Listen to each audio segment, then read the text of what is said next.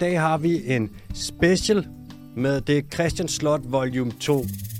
Christian han har skrevet en artikel, der handler om, hvordan er vores overforbrug. Det er en lille smule for overforbrugende, og det skal vi snakke om. Så skal vi snakke om klima, klimateknologi, adfærdsændringer, alt det løse, røverhistorier. Jeg tror også på et tidspunkt, at Christian han kalder mig naturtilbaner, ellers kalder jeg ham naturtilbaner. Og ja, der er fuld fart på. Det er halvanden time. Det er skide godt. Tak til Christian. Og øh, ja, vamos.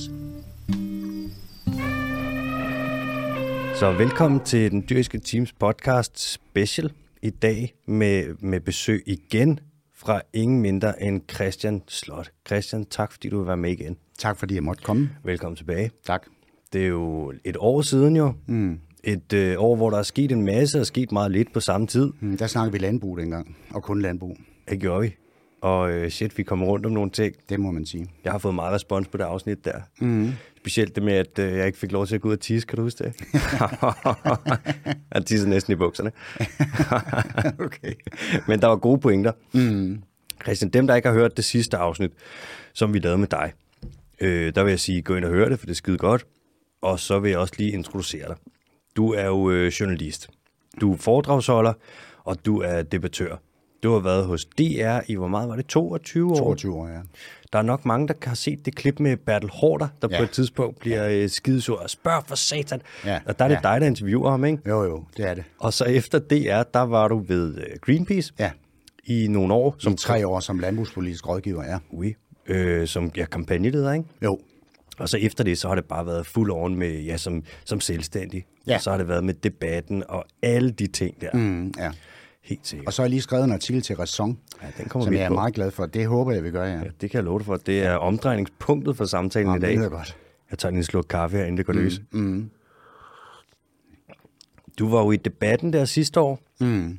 hvor at øh, landbrugspakken øh, der kom ud, landbrugsaftalen. Ja, landbrugsaftalen, ja, som alle partier, bortset fra den enlige åmand, Ja. øh, Thorsten Geil, stemte for, desværre. Det var jo virkelig, virkelig skamligt, at øh, de venstre at venstrepartierne, venstreorienterede partier kunne finde på at, at, at stemme for den. Altså, det fatter jeg simpelthen ikke. Øh, det var en kæmpe brøler, at de gjorde det, fordi den aftale freder i realiteten den animalske produktion, den monstrøse animalske produktion, mm-hmm. de næste 8-10 år, og det er jo Altså, hvis- det er jo det eneste, vi ikke skal gøre. Altså, det, det er jo det eneste, vi ikke skal gøre. Ja. Det er at beholde alle de landbrugsdyr. Andre lande er i gang med at reducere Flandern og Holland, og mm. der er tanker, de er i gang med det. 30 procent vil Flandern jo reducere mm. antallet af dyr inden 2030. 30 procent, ja. øh, og det kommer til at koste mere. Jeg kigger lige på det. Jeg tror, det er noget med 27 milliarder kroner, de sætter af til at købe bønderne ud. Okay, til simpelthen at betale dem. For eksempel en so. Mm. Øh, 6.500 får de for, øh, for soen. Og så er det- 6.500 Og så er det kroner? den vej, og så må de aldrig få dyr, øh, dyrene tilbage. Ej, det er nu, vi skulle investere i nogle svin, Christian? Så kunne vi jo blive stinkerige. Ellers mange tak. Ja, det skulle have været mink for et år siden. Men ja. du ved, andre lande er i gang med det, ikke? Øh, Holland reducerer og har, jeg tror det er 31 milliarder, de vil bruge om året. Ja, de har jo afsat 100, 183 milliarder i alt. Ja, det er rigtigt, ja. Og de vil jo også øh, skære ned øh, med 30 procent på grund af den store forurening jo fra den her industri. Der findes jo ikke nogen anden industri, som forurener så meget som, øh, som den, den, den animalske produktion. Dertil kommer jo klimabelastning, som er helt uhyggelig. Hvad var det også, han sagde, Hollands landbrugsminister? Han sagde, vi gør det her, fordi vi drukner i lort. Ja, Og det er jo rigtigt. Ja, og den måde, de gør det på, er jo ret genial i Holland, fordi de øh, betaler simpelthen bunden for at holde op med at producere. Han må gerne beholde sin jord, mm-hmm. øh, men de betaler ham jo selvfølgelig et stort beløb, for øh, det er til markedsprisen, for at holde op med at producere. Mm-hmm. Øh, så skal han så love, at der aldrig kommer, han skal skrive på, at der kommer aldrig dyr på den gård mere, og der bliver aldrig lavet dyrefoder på markerne. Mm-hmm. Øh, regeringen piller bygningerne ned, øh, medmindre han vil beholde dem. Mm-hmm. Øh, og så øh, må han, en, han må godt beholde jorden. Der er to modeller. Øh, de kan købe jorden af ham, mm. men de kan, han må også gerne beholde det, mm. hvis der aldrig bliver dyrket øh, dyrefoder igen. Og så skal han i øvrigt snakke med kommunen om, hvad, hvad jorden skal bruges til. Det kan være skov, det kan være natur, det kan være plantemad, det kan være blomster, et eller andet. Mm. Øh, øh, og det er jo en genial måde at gøre det, og det var sådan på det tidspunkt, øh, hvor jeg var inde øh, på Greenpeace, hvor vi tjekkede op på det, der var det 14 procent af alle svineproducenter i Holland, der havde bedt om at blive købt fri. 14 procent, det er mange. Det er en sjettedel, mand. Ja, og mange af dem var unge, mm. øh, og nu er det endnu flere, så, så det, det siger også bare noget om, der sidder altså nogle landbrugsfamilier derude, som er rigtig godt træt af den storm, de er ude for. Hele tiden får de bare på puklen. Ikke? Ja. Hårdt arbejdende folk. Virkelig, de arbejder som svin, mm. landmænd. Ikke? Virkelig, vi arbejder virkelig, selvfølgelig ikke de helt store ah, dynastier, men en almindelig landmand. Ikke? Ham og konen og børnene, altså de er på hele tiden. Og og så, og så skal de være udsat for den her hets, hmm. som kører fra sådan nogen som os, og med god grund, skulle jeg helst at sige. Ja, ja. Men, det er jo, men det er jo ikke den enkelte families skyld. Nej. Øh, men det, det bliver det jo nemt til. Hmm. Ja, altså det, det, det kommer det jo nemt til at være for dem.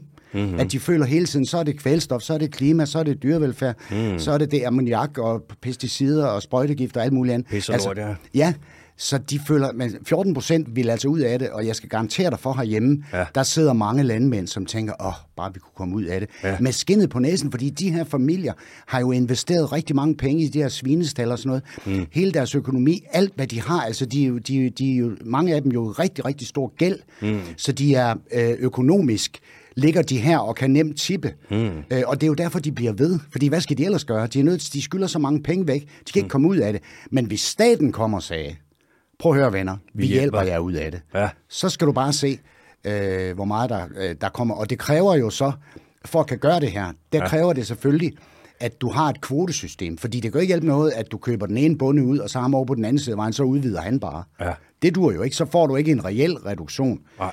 Øh, så derfor, det, det man har i Holland, det er, at man har det her system, øh, hvor, man, hvor at staten, og sådan har det været i årtier, at de, de, de, de sælger eller de deler det, der hedder dyrerettigheder ud. Det vil sige, en bonde, du får øh, lov til at have øh, 1000 søer, for eksempel. Det er en, det er en dyrerettighed, du får. Mm. Det, man så gør nu, staten gør nu, det er, at den køber dyrerettigheden tilbage, betaler for det, ja. køber dyrerettigheden tilbage, men så lader de jo bare være med at udstede nogle nye dyrerettigheder. Det er sgu da smart, mand. Ja, og på den måde kan du få en reel reduktion øh, af, af dyr. Men det får du ikke på den anden måde. Og derfor kræver det, hvis vi skal gøre det i Danmark, så kræver det, at vi laver et kvotesystem. Mm. I Danmark er der jo ingen loft for, hvor mange svin der kan være. Vi har ingen loft for det. Øh, der bliver, kommer flere og flere, og der er ikke noget loft for det overhovedet. Altså, så lang tid du, du, du opfylder de her plads, øh, de her arealkrav og ja, ammoniakudledning og afstand til naboer, ja. som i øvrigt er 50 meter. 50 meter? 50 meter. og, og, og mange steder ligger de så til det. Det er jo et helvede for de mennesker. Men, men altså, pointen er bare, at vi skal have et kvotesystem, hvor staten rent faktisk kontrollerer, hvor mange dyr der er. Fordi ellers, ellers kan du ikke øh, gøre det. Det har vi ikke nu. Det er fuldstændig anarki i Danmark. Øhm, Christian, jeg må lige spørge om noget. Det er den ene lov, vi... Ja, okay, ja, selvfølgelig. Hvis nu... Altså, okay. Hvorfor øh, Holland der, ikke? Mm. Så vil de reducere med 30 procent. Og mm. det er jo et ret øh, grønt tiltag, ikke? Jo. Hvorfor er det, de ikke øh, venter på os, når det er os, der er det grønne forgangsland? Hvorfor, hvad laver de? Så skal vi sagt bagud, fordi de kommer der grønnere end os. Hvad er det for noget? det er et godt spørgsmål. Ja. Altså ved du hvad, hvis der er noget, politikerne har travlt med, ja. så er det at udråbe vores land til verdensmester i det ene og det andet og det tredje, og jeg er så træt af at høre på det. Ja. Fordi hvis du researcher det lidt, så passer det jo ikke. Det er jo ikke, prøv at høre, det er jo ikke raketvidenskab at, at stoppe 2.000 dyr ind i en betonstal, og så lade dem gå på 0,6 kvadratmeter per dyr, skære bollerne af dem, øh, klip øh, halerne af dem, øh, lad fremavle søerne til at få 37 gris per kul, selvom de kun har 14 patter. Det er jo ikke raketvidenskab, det, kan polakkerne og, og franskmændene og spanjolerne også godt finde ud af. Men nej, vi er verdensmester i dyrevelfærd, hvor herre bevares på at gå ud i en stald og se på den dyrevelfærd, det har du også været. Øh, det er jo fuldstændig vanvittigt, men vi er verdensmester, vi er verdensmester. Vi er også verdensmester til klima med vores vindmøller og vores Power to X, og nu skal vi opfinde osv. De andre er altså også i gang. Ja. Og de andre er altså ikke dumme. Det er jo ikke sådan, så, så vi sidder heroppe og har en eller anden øh, ophøjet øh, et, intelligens, tværtimod til fristes til at sige nogle gange. Så det er bare, jeg er så træt af at høre på det der, ikke? Ja, det og når ministeren, de står frem og siger, ja, men nu har vi også, og det er også verdensmester, og andre lande, de, de øh, jeg, så, jeg så i øvrigt et klip, hvis jeg lige må tage den med. Ja, kom med det. Københavns Kommune, de kom ud og sagde i, det var mens Frank Jensen, han stadigvæk sad, mm. det har måske været 3-4 år siden, der, okay. siger, der siger Københavns Kommune, vi vil være CO2-neutrale ja, i 2030 eller et eller andet. 2025? Nej, 25. Ja. Og han stod blandt andet over jeg tror det var San Franciscos borgmester, og så ja. Frank Jensen, der stod, hvor han sagde, we really look to Denmark. Ja, og And så slikkede han ham i øret. This, this, this goal is just fantastic. Denmark is the greenest of all countries, sagde ham der borgmesteren derovre fra mm. Københavns Kommune, har lige opgivet målet. Ja, det er Altså, det er jo pinligt. noget vrøvl. Jamen, det er jo noget vrøvl at snakke om CO2. Der er ingenting, der er CO2-neutralt. Det, det findes jo ikke. Og man siger, det, det, det er igen de her floskler, som vi bliver beroliget af. Vi skal være CO2-neutrale i 2050. Prøv at høre, det findes ikke.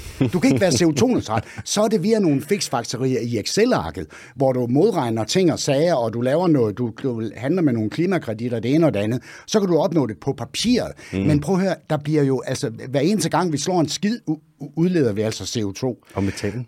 Og metan. Og, og, og jeg vil godt se, det kan vi måske lige tage senere, øh, om landbruget kan, kan opfinde en, øh, en ko, der ikke bøvser. Men sagen er jo den, sagen er bare den, at, at, at øh, og det, øh, jeg tager lidt hul på den med klima, fordi øh, det, som jeg oplever, at politikerne gør, det er, at de luller os i søvn med de her ord her, CO2-neutral 2050, Power to X, mm. havvindmøller i to, Pyrolyse. om 10 år, dialyse, øh, altså en masse ord, som er øh, langt det meste af det er ikke opfundet nu, eller også så er det noget, der er på vej om lang tid. Mm.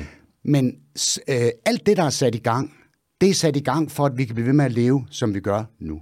Mm. Det er derfor, det er sat i gang. Alt sammen, der er jo ingen, der snakker om, at man skal gå til kilden. Og hvad er kilden? Hvad er årsagen til, at vi står i en global opvarmningskrise her? Det er de rige landes overforbrug. Det er jo det, der er kilden til det. Det er jo det, der er selve, det er det, der har skabt krisen. Mm-hmm. Det er vores overforbrug, både med fossile brændsler, men også med alle mulige andre ting. Mm-hmm. Det er det, der har skabt krisen. Så normalt, vil, hvis man skulle løse et problem, så vil man jo gå til kilden og så sige, okay, der er altså et helt monstrøst overforbrug. Hvad kan vi gøre ved det? Jamen lad os prøve, om vi kan reducere forbruget. Det gør man ikke. Alt det, man, jeg har aldrig hørt et eneste ord fra nogen som helst, der har noget som helst at sige, øh, som handler om at reducere forbruget. Aldrig nogensinde. Tværtimod har vi fået bygget en historie op om, at hvis vi gør det, så ramler det hele sammen. Så dør vi af sult. Så, så bryder alting sammen. Vi kan altså vækst. Hvis ikke vi kan vækste, ja. så er alt, er, alt er slut. Altså, klart. øh, det er Armageddon, og, og hele lortet bryder sammen, og vi skal bo i en jordhule, ligesom i 60, eller lig- ligesom for 100 år siden, og det er fuldstændig umuligt. Så den historie har vi fået bygget op, og det svarer faktisk lidt til landbrugets øh, forsøg på at lave en ko, der ikke bøvser. Mm. Fordi du har altså et problem, at det, de her øh, køer, de øh, udleder ekstremt meget metan og også lattergas og andre ting. Og foderdyrkning til dem øh, ud- udleder også rigtig meget klimagas. Hver gang du ruder i jorden, kommer der klimagas op. Mm-hmm. Så det, det er ekstremt meget. Det siger landbruget, jamen det må vi sørge også gøre noget ved. Øh, nu prøver vi at opfinde en ko, der ikke bøvser. I stedet for at gå til kilden og så sige, jamen det er fordi, vi har alt for mange dyr. Det er det, der er kilden til det. Det er det, der er årsagen til det. Og på samme måde gør politikerne, og det er derfor, jeg, efter, jeg efterlyser politisk lederskab i klimakampen. Det er fraværende.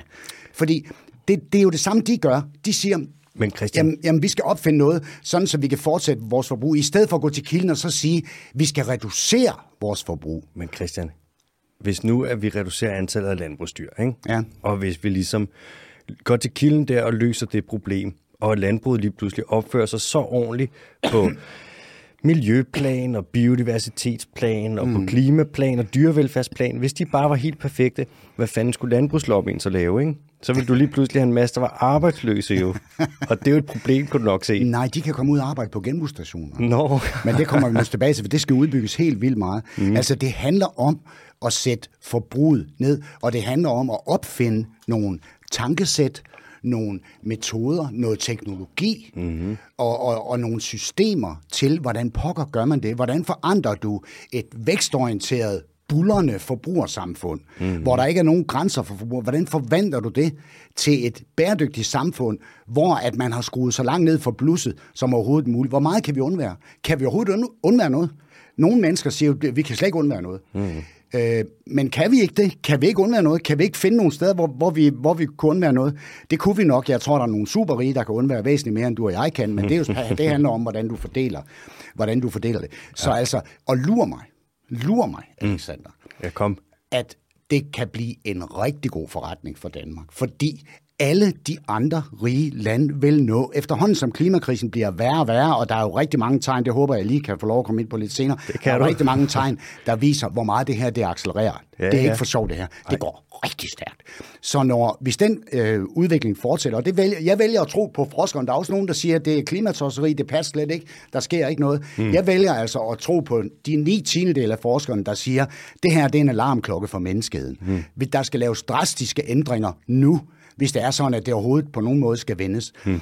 Øhm, så det vil altså sige, at, at hvis vi gør det her nu, og opfinder de her, eller begynder at arbejde på, jeg ved godt, det er jo ikke noget, man bare lige kan gøre i morgen, men det er et mål, og det er nogle dyder, som vi skal ind i vores lovgivning i alle led i samfundet. Dyder som nøjsomhed og genbrug. Mm. Altså, hvad sker der egentlig ved at, ved at få noget? Altså, jeg kan godt undvære noget, mm. men, men, men lurer mig, hvis vi gør det, så om 10-20 år, så kommer alle de andre lande også og vil gøre det. Fordi det er den eneste udvej.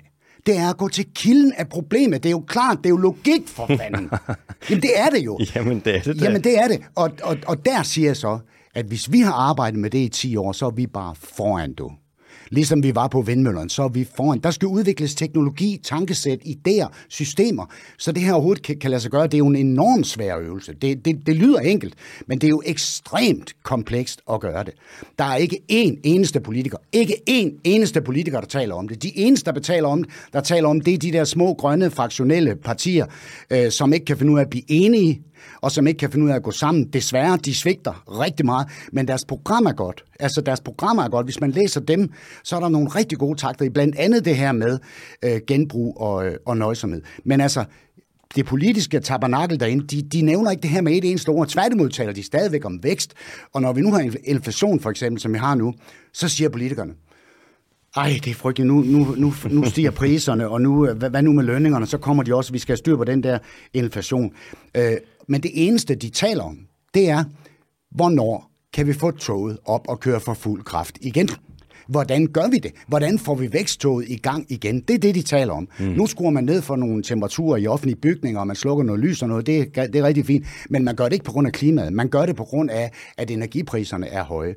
Øh, så, så altså, øh, det vil sige, at, at, at, at man gør det ikke på grund af klimaet, man gør det på grund af, at der er nogle andre omstændigheder, der, der kommer. Ikke? Og, og hvis det er sådan, at der er energipriser, der er høje, så taler man om, hvordan får vi dem ned, hvordan nu giver vi folk nogle penge, så de kan blive ved med at forbruge lige så meget. Mm. Og lige snart det er overstået, lige snart vi finder ny energi, så skruer vi op for varmen igen.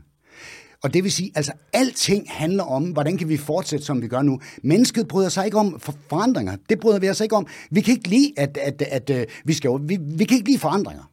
Det kan, vi vil helst have det, som, som vi plejer at have det. Mm. Så har vi det bedst. Og vi bliver lullet ind. Vi bliver lullet i søvn. Det er kejserens nye klæder. Politikerne siger, øh, øh, jamen det skal nok gå, og, og, og sådan, og vi, vi er også på vej med nogle ting og sådan noget. Han har tøj på, men i virkeligheden, så bliver forskernes forudsigelser om alarmklokken for menneskeheden, om de drastiske hængende, lagt lige, lagt lige så pænt ned i en skuffe.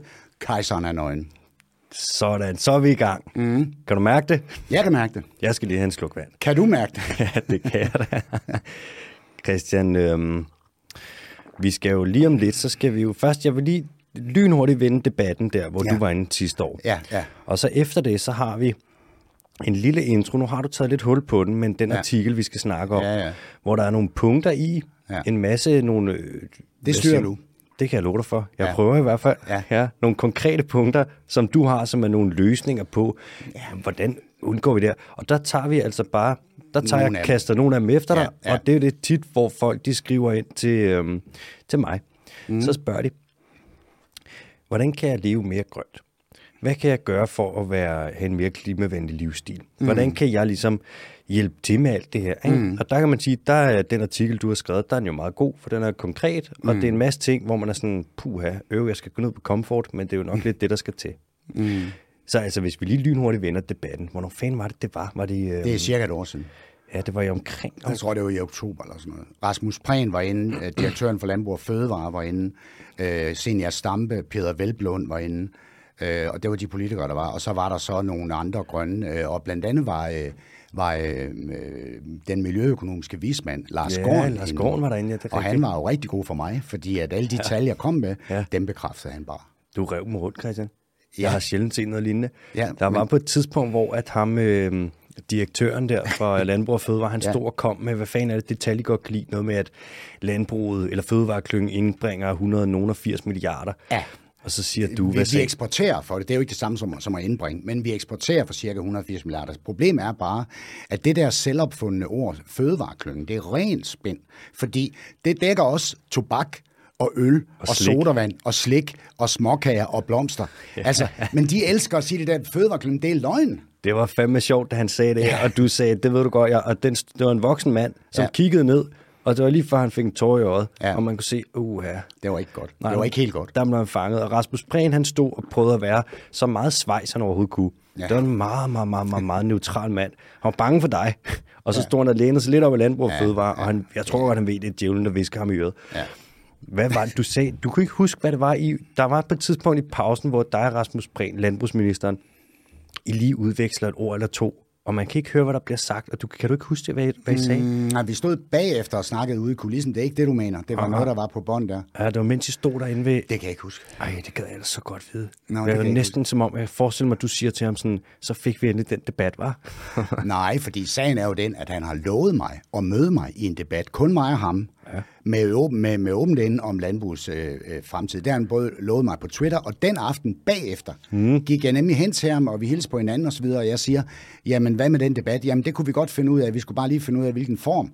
Og så siger jeg, jamen jeg, jeg har et studie, mm. jeg tænkte faktisk på det her, Ja. øh, og så jeg har også en god moderator, nemlig dig. Det vil være udmærket. ja, ja da. Ja, og, øh, og så øh, kan vi tage øh, den der nede, og det skal ikke koste dig noget. Jeg er sikker på, det finder Alexander ud af. Mm. Øh, jamen, øh, det vil jeg, jeg kunne lige skrive til ham, så jeg skrevet, at jeg ikke hørt noget, noget, noget tilbage over. Han tør ikke. Er bange, du? Han tør ikke, og, og jeg vil også gerne, altså, altså det, kan være, det kan også være direktøren for Landbrug og Fødevare, meget, meget, meget, meget gerne. Fordi langt de fleste af de tal, de kommer med, det er simpelthen løgn. Det er det, er det er faktisk. simpelthen løgn. Ja. Det passer ikke. Ej, det gad jeg godt se, den debat, Christian. Det ville virkelig være sjovt. Jeg skulle spise popcorn, det kan jeg godt fortælle dig. men du kan jo se den på nettet. Ja, ja, nej, altså den debat, hvis det Nå, var ja, dig. mellem ham og mig, ja. Er du gal, mand? Ja, men det kunne jeg også godt tænke mig. Og det er jo nu her, vi skal have den op til valget, ikke? så man kan se, hvad, hvad, hvad det egentlig er for noget, de laver. Ikke? Det kommer ikke til at ske. Nej. Det kommer ikke til at ske. Nej, det, det er ligesom at få... Hvem fanden var det fra Venstre, du også inviteret op til dans? Ja, det har været ham der... Øh, hvad hedder han? Ikke øh, Jakob Jensen, men hvad Nej, det ikke er, Erling nå, det er, heller. det er Bonnesen, ikke? Er det Bonnesen? Ja, eller også er det ham der, øh, der for nylig sagde noget om et totalt brøvl. Han kom med Mads Fuglede? Mads Fuglede, ja. Ja. og det er det, de altid kommer med. Når, når, vi, når vi, der er nogen, der taler om at reducere antallet af dyr, så siger de, jamen så er det også bare andre lande, der overtager det. Og de lande, de, øh, de producerer mindre klimaeffektivt, end vi gør. Sludder og vrøvl. Det passer ikke. Som jeg sagde før, det er jo ikke raketvidenskab at spærre 2.000 dyr ind i et rum og lade dem leve på ingen plads. Øh, det, det kan andre også finde ud af. Mm. Altså, mhm det, er, det bliver meget klimavenligt per, eller ikke klimavenligt, meget lidt klimafjendtligt, vil jeg hellere sige, mm. per kilo kød. Det er jo klart, det gør, fordi det går så hurtigt. Et slagtesvin vokser 1000 gram i døgnet. Ja, det, det er jo sindssygt. klart, det bliver klimaeffektivt per kilo kød, fordi det går så hurtigt. Mm. Fordi de er pumpet op med, med både med antibiotika, men jo også med, med, med proteiner. Det er derfor, de vokser så hurtigt. Så selvfølgelig bliver det klimaeffektivt. Det er næsten et gram i minuttet. På det overvej det. Det er fandme ulækkert. Ja, altså 1000 gram i døgnet. Ja. Øh, ja. ja. Det er godt nok en voldsom vækst, altså. Ja, ja. Men, øh, men så, så derfor, Mads Fuglede, ham var jeg ude efter på Twitter og siger, kom så Mads, lad os nu mødes. Jeg hører jo ikke et ord tilbage, vel, fordi de snakker altså, de bliver visket i øret inden fra Landbrug og Fødevare, Ja. så går de ud med et eller andet budskab, og så er det løgn. Ja. Og så ved de ikke, hvad de skal gøre. Ikke? Hvad med at prøve at sætte dig lidt ind i det, inden du, inden du skriver sådan noget vrøvl? Men hvis du bliver betalt for at have en mening, så øh, kan du godt betale sig at have den mening jo, lige pludselig. Tænk, De, hvis, de har jo deres folketingsløn, de behøver ikke, og de får ikke ekstra penge af, ja, det er ikke jeg ved i hvert fald. og hvis man trak partistøtten fra Venstre, så ville de være, de ville ikke komme over spærregrænsen næste år. ja, det kan du mene. Har- Du, har aldrig, du får aldrig svar fra nogen af dem, vel? Nej, de svarer ikke. Hørte du den uh, special, jeg lavede med Carl Valentin der forleden? Nej, men jeg hørte om den. Den skal du altså høre. Ja. Ja. Han er jo fortæller en masse om, hvor infiltreret borgen er af landbrugslobbyister. Okay. Det er voldsomt altså. Ja. Er du Ja. gal? Så tjener de jo penge på, selvfølgelig på, de får penge af landmændene, og så tjener mm. de jo penge på at sælge sperm. Ja. Det er et underligt, mm. det er et underligt folk, de landbrugslobbyister der. Mm. Karl Valentin er jo, er jo en rigtig god mand, men de stemte for landbrugsaftalen. Ja. SF stemte for landbrugsaftalen. Et gigantisk selvmål, ja. Som jeg bliver ved med, at, altså, og også enhedslisten, ikke? Mm-hmm. så siger Velblom godt nok, jamen vi gjorde det også fordi, at vi fik sat nogle penge af til plantemad, og vi, øh, vi øh, fik også øh, øh, lovning på, at øh, kvælstofudledningen skulle reduceres med så og så meget i 2027. Det har de lovet 50 gange. Mm. Men så lang tid de ikke reducerer antallet af landbrugsdyr, så reducerer de heller ikke udledningen af kvælstof. Det er jo logik. Mm-hmm. Men det vil de ikke, fordi det er ikke skrevet ind nogen steder. Så det er jo fuldstændig logisk. Mm. At, men det fik de så af en kvælstofreduktion, ikke? Mm. Øh, og, så, og som man så siger, og så fik vi en genforhandling i tre, øh, så fik vi også en genforhandling øh, i, øh, jeg tror det er 23, de skal se på det igen. Mm. Men hvor jeg så siger til dem, ja, I har en genforhandling, men I har ikke sat nogen delmål. Og hvis ikke der er nogen delmål, hvis der er noget landbrug og fødevare er dygtigt til, mm. så er det at forhale og forlænge og, og ligesom øh, rode tallene sammen og så videre, så videre, sådan så der ikke kommer noget ud af det alligevel. Hvis du skal have en, en, en mellemforhandling, så skal du have nogle delmål, mm. hvor du siger, at der skal I have, have reduceret med så og så mange to, øh, 100 tons, eller hvad det nu er. Der skal du have et delmål, og så kan du gå ind og gøre det. Så, kunne, så havde det været noget, men det har de ikke. Øh, så det tror jeg, det ender. Der var jo på det tidspunkt, dengang, øh, det var så øh, den sorte landbrugsaftale, som... Esben Lunde Larsen, der fra 16. Ja, uh, ja. Den var grim. Ja, ja den var grim. Ja. Øh, og der lovede landbruget jo, at de i, jeg kan ikke huske årstallet, jeg kan ikke huske, men jeg mener, det var 1245 tons, ja. de inden et bestemt tidspunkt skulle reducere med ved at lave de her... Øh, altså kvælstofudledning? Øh, ja, til vandløbene, og det mm. var ved at lave de her minivådområder. Ja, ja. De reducerede med 40. De skulle reducere med 1245. 1245. De reducerede med 40 masse forklaringer med, at det var også fordi, det gik for lang tid med, med ansøgningerne, hist og pist, og der var problem med det. Men 40 år fra 1245, så er det hver gang, Lala Lembrud laver frivillige aftaler, mm. så bliver det overhovedet ikke overholdt. Det og derfor de Velblåns, ja. Velblåns mellemforhandling uden delmål, mm. den giver ikke en skid for. Øh, til gengæld laver de sådan en landbrugsaftale, der, der, der simpelthen uh, legitimerer den her uh, frygtelige uh, industri i en 7-8-9 år frem. Det, det er en skandale, at de kunne finde på det. Christian, øh, du skrev en artikel forleden, mm. som udkom, så jeg vil anbefale folk at gå ind og læse. Den ligger på Raison. Den hedder Endnu et folketingsvalg, endnu en spild klimachance.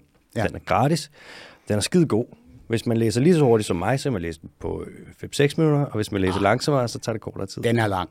Ja. Den er lang. Men, det, men jeg har forsøgt at skrive den sådan, så der også er noget fremdrift, så der ikke er, er nogen gentagelser. Ikke ret mange i hvert fald. Men den er god. Og den er lige på, altså, du rammer den lige på sømmet. Du siger det lidt som det er. Basically så er, handler det om, at vi har travlt.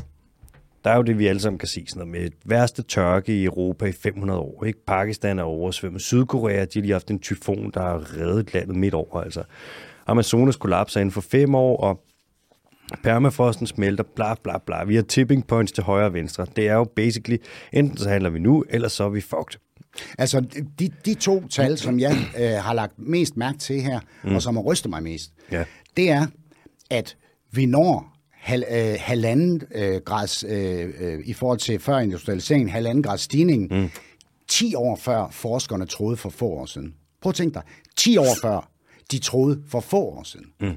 Det her, det går rigtig, rigtig stærkt. Og der er jo en selvforstærkende effekt. Det kan du spørge meteorologer og, og, og eksperter om. Der er jo mm. en selvforstærkende at Når først det begynder at smelte, så smelter det endnu hurtigere. Det er mm-hmm. det ene tal. Det andet tal er, at øh, afsmeltningen af, af Arktis, altså Grønlandsisen deroppe, øh, den øh, foregår dobbelt så hurtigt, som der er indregnet i modellerne. Er det rigtigt? Det har de lige fundet, fundet ud af her inden for det sidste øh, år eller sådan noget. Ups. Dobbelt så hurtigt. Så du har en afsmeltning af Arktis, der går dobbelt så hurtigt, som, som ligger i de modeller, man bruger nu. Mm-hmm. Og så har du så, at vi når 1,5-målet, øh, øh, øh, 1,5 stigningen 10 år før Oh, oh. Forskerne troede for få år siden. Prøv ja. at forestille dig, hvor stærkt det her det går. Så har du alle rekordtørkerne og oversvømmelserne, en tredjedel af Pakistan under vand, og alberne, det pisser ned af alberne osv. osv. Altså, det, jeg synes, der er tegn nok mm. til, at det der med at have nogle havvindmøller om 10 år, som selvfølgelig er godt, det er slet mm. ikke, fordi vi ikke skal gøre det, men altså, det, altså øh, FN's generalsekretær, han kommenterede IPPC, som jo er FN's klimapanel, som består af hundredvis af verdens dygtigste øh, klimaforskere. Mm. De laver ikke andet dagen lang, mm-hmm. end at måle og regne sammen og frem og tilbage. Mm. Dem tror jeg nok, man kan stole på. Mm. De kom med en rapport i 21, for cirka et år siden, hvor de siger, at der skal, øh, ligesom de gør i hver, i, i hver rapport, der skal ske drastiske ændringer mm. i udledningen fra de rige lande især. Og drastiske ændringer, det kan kun ske ved, at du sætter forbruget ned. Fordi det andet, og de siger drastiske ændringer nu. Mm. Ikke? Så det er ikke noget med, at du har en hockeystav om 10 år, det er nu, der skal ske det. Og, og hvis det skal være i vores CO2-lens, så skal det være i vores forbrug. Der skal ske drastiske ændringer i vores forbrug. FN's generalsekretær, uh, Guterres hedder han vist, mm. han kaldte den rapport for en alarmklokke for menneskeheden. En alarmklokke for menneskeheden. Når FN's generalsekretær gør det, mm. så er det ikke for som det, det er ligesom om, det er ligesom om politikerne ikke rigtig, altså Altså et af to, enten så ved de ikke, hvor slemt, altså enten så læser de ikke noget, og hører ikke noget, øh, men er så påvirket af alle de andre spænd og sådan noget, der foregår imod. Altså enten ved de det ikke, det, mm. det nægter jeg at tro, for de har så mange embedsmænd og øh, øh, spindoktorer og alt muligt omkring dem, så vel nok kan læse de her rapporter. Øh, den anden mulighed, og den tror jeg mere på, det er, at det simpelthen er for stort for dem. Altså det, det er simpelthen, du ved, det er bare, det er bare helt uoverskueligt, mm. hvad de skal gøre ved det. Øh, de taler ikke om det, øh, og de, de, de gør ikke noget ved det, og jeg tror heller ikke, de tænker på det overhovedet. De, det, jeg tror slet ikke, de tænker på det, fordi det er simpelthen for svært. Det er simpelthen for komplekst. Det er simpelthen for uoverskueligt. Tænk, hvis de her forskere, de har ret, mm. hvordan pokker skal vi gribe det an? Det er det niveau, vores politikere, det er derfor, jeg efterlyser politisk lederskab i klimakampen, for det har vi ikke. Det er så middelmådigt, det, som, øh, det, som, øh, det er simpelthen middelmådigt, det som politikerne de leverer. Så, så, så, derfor, så i stedet for, så er det, de kører, som jeg var inde på før, det her, det her med, at øh, jamen, det skal nok gå og så videre. Kejserens nye klæder. Mm. Og imens så bliver forskernes stemmer højere og højere. Ikke? Mm. Altså, og du kan, kigge, du kan kigge dig omkring på alle de katastrofer, der er hele tiden. Ikke? Så jeg tror ikke at de tror på det. Og det vil sige, at de tillader sig at berolige os andre, uden at have noget at have det i. Altså, al forskning og al evidens viser, at det her, det er en gal kurs. Det er den mest katastrofale kurs, som vi nogensinde har været på i hele menneskeheden. Men politikerne, det er bare sådan lidt, altså, vi skal snakke om, øh, vi skal snakke om tobaks, altså, vi skal, vi skal snakke om, at der er for mange unge, der ryger, så sætter vi tobaksprisen op. Øh, så snakker vi om, at vi skal have noget mere ligestilling, så laver vi nogle regler for det. Mm. Øh, så laver vi nogle, nogle miljøreguleringer, hist og pist, fordi, og der er det jo det, som jeg også er inde på i artiklen, som jeg synes er rigtig vigtigt her omkring politikernes rolle, ikke? Mm. det er det her med, at, øh, at øh, en politiker skal jo kunne tage helikopteren op og kigge ned. Den overblik han skal, han skal tage helikopteren op og kigge ned, og så, kan, så skal han så se, okay, vi har en hovedvej. Men nu synes jeg, der er en gal kurs her, fordi der er alt for mange unge, der ryger. Mm. Øh, det kan vi lige se på tallene, ikke? Så den kurs skal rettes op. Nu gør vi cigaretterne dyrere. Mm. Det kunne også være øh, fartgrænser, for eksempel. Ikke? At nu er der for mange ulykker der. Nu sætter vi øh, farten, øh, farten ned på en eller anden motorvejsstrækning. Ikke? Mm. Det, er sådan, det, det er jo sådan noget, politikerne gør. De laver jo adfærdsregulerende lov hele tiden, for at rette en gal kurs op. øh, men vi er altså på gal kurs omkring klimaet, og det er da den værste kurs, vi nogensinde, og den overstiger da så langt tobak og fartsgrænser, for det er en helt, vi er i en helt anden liga jo. Mm-hmm. Men uh, kan du nævne mig en eneste adfærdsregulerende lov for at, for at sætte vores forbrug ned? Jeg kan ikke. Uh. Ikke en eneste. Okay, lad mig lige tænke. Blip, blip, blip, blip, blip. Uh, Christian, den er faktisk... Ah, der, Nej. Nej. Så, så altså, det vil sige, den, det, og det her, jeg mener, de svigter så meget, fordi at hvis ikke det er en gal kurs, og hvis ikke den skal rettes ind, mm. men jeg tror bare, at det er på uger, de kan ikke overskue det.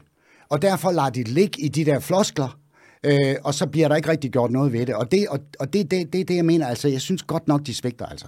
Tror du det også, sige. at der ligger sådan et, øh, lidt et frygtelement i sådan med gule veste og alle de ting, hvor at, hvis der kommer nogle politikere og siger sådan, nu skal I skulle begrænses, mm. vi skal til at regulere jeres adfærd, mm. der er ikke fri leg længere, fordi at øh, verden er ved at være fucked, mm. så nu skal vi til at gøre de her ting.